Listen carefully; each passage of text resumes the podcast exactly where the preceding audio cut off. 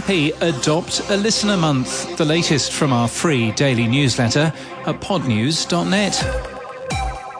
If we want the podcast industry to grow, says Tink Media, we need to turn those non podcast listeners into podcast listeners.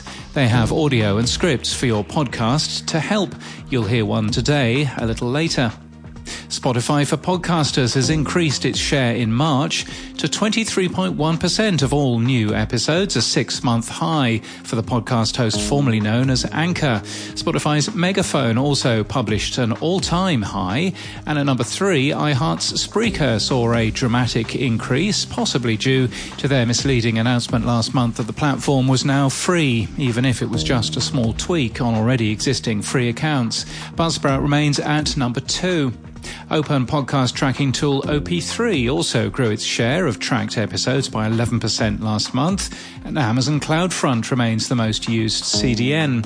All that data worked out by John Spurlock for March, during which there were 1.9 million podcast episodes, lasting more than 130 years, and taking more than 71 terabytes of storage.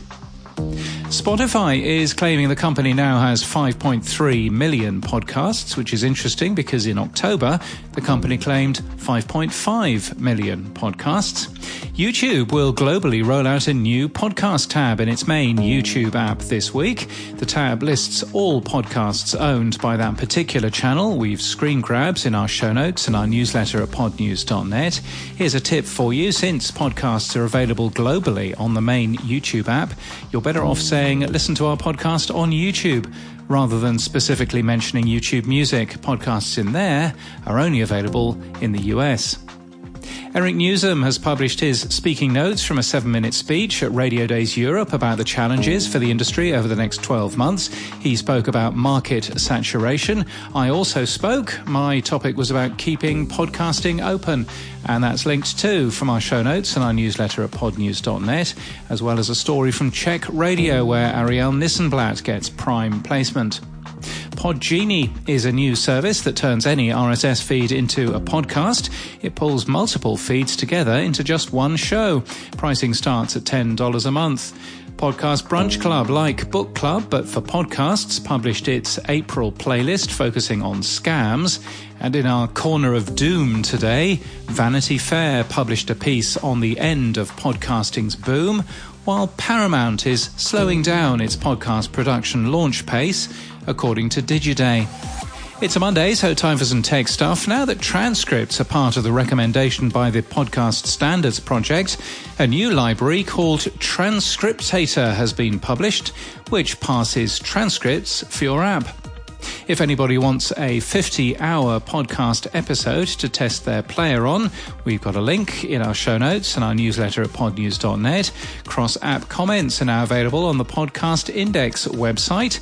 We support them too, but we see few comments yet anyway for this show.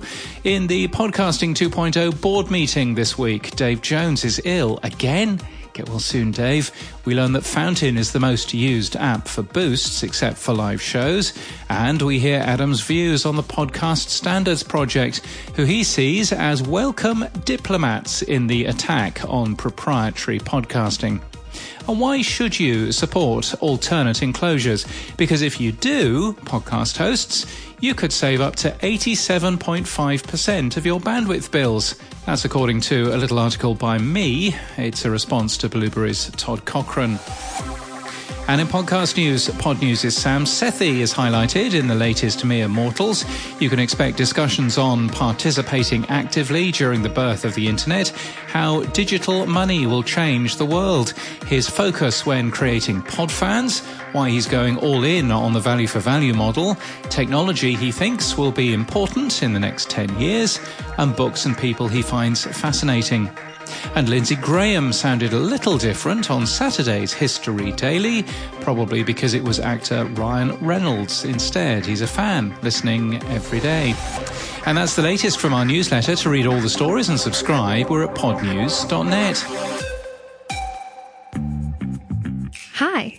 Do you know someone who has never listened to a podcast? It might sound bananas to you and me, but those people are out there. If we want the podcast industry to grow, we need more listeners. That's why this April, Tink Media is launching Adopt a Listener Month We're asking you to find someone who says, Podcasts are my thing. and give them a thoughtful recommendation to change their mind, something that will get them hooked. Go to tinkmedia.co slash adopt to sign up, find resources, and learn how you can get involved.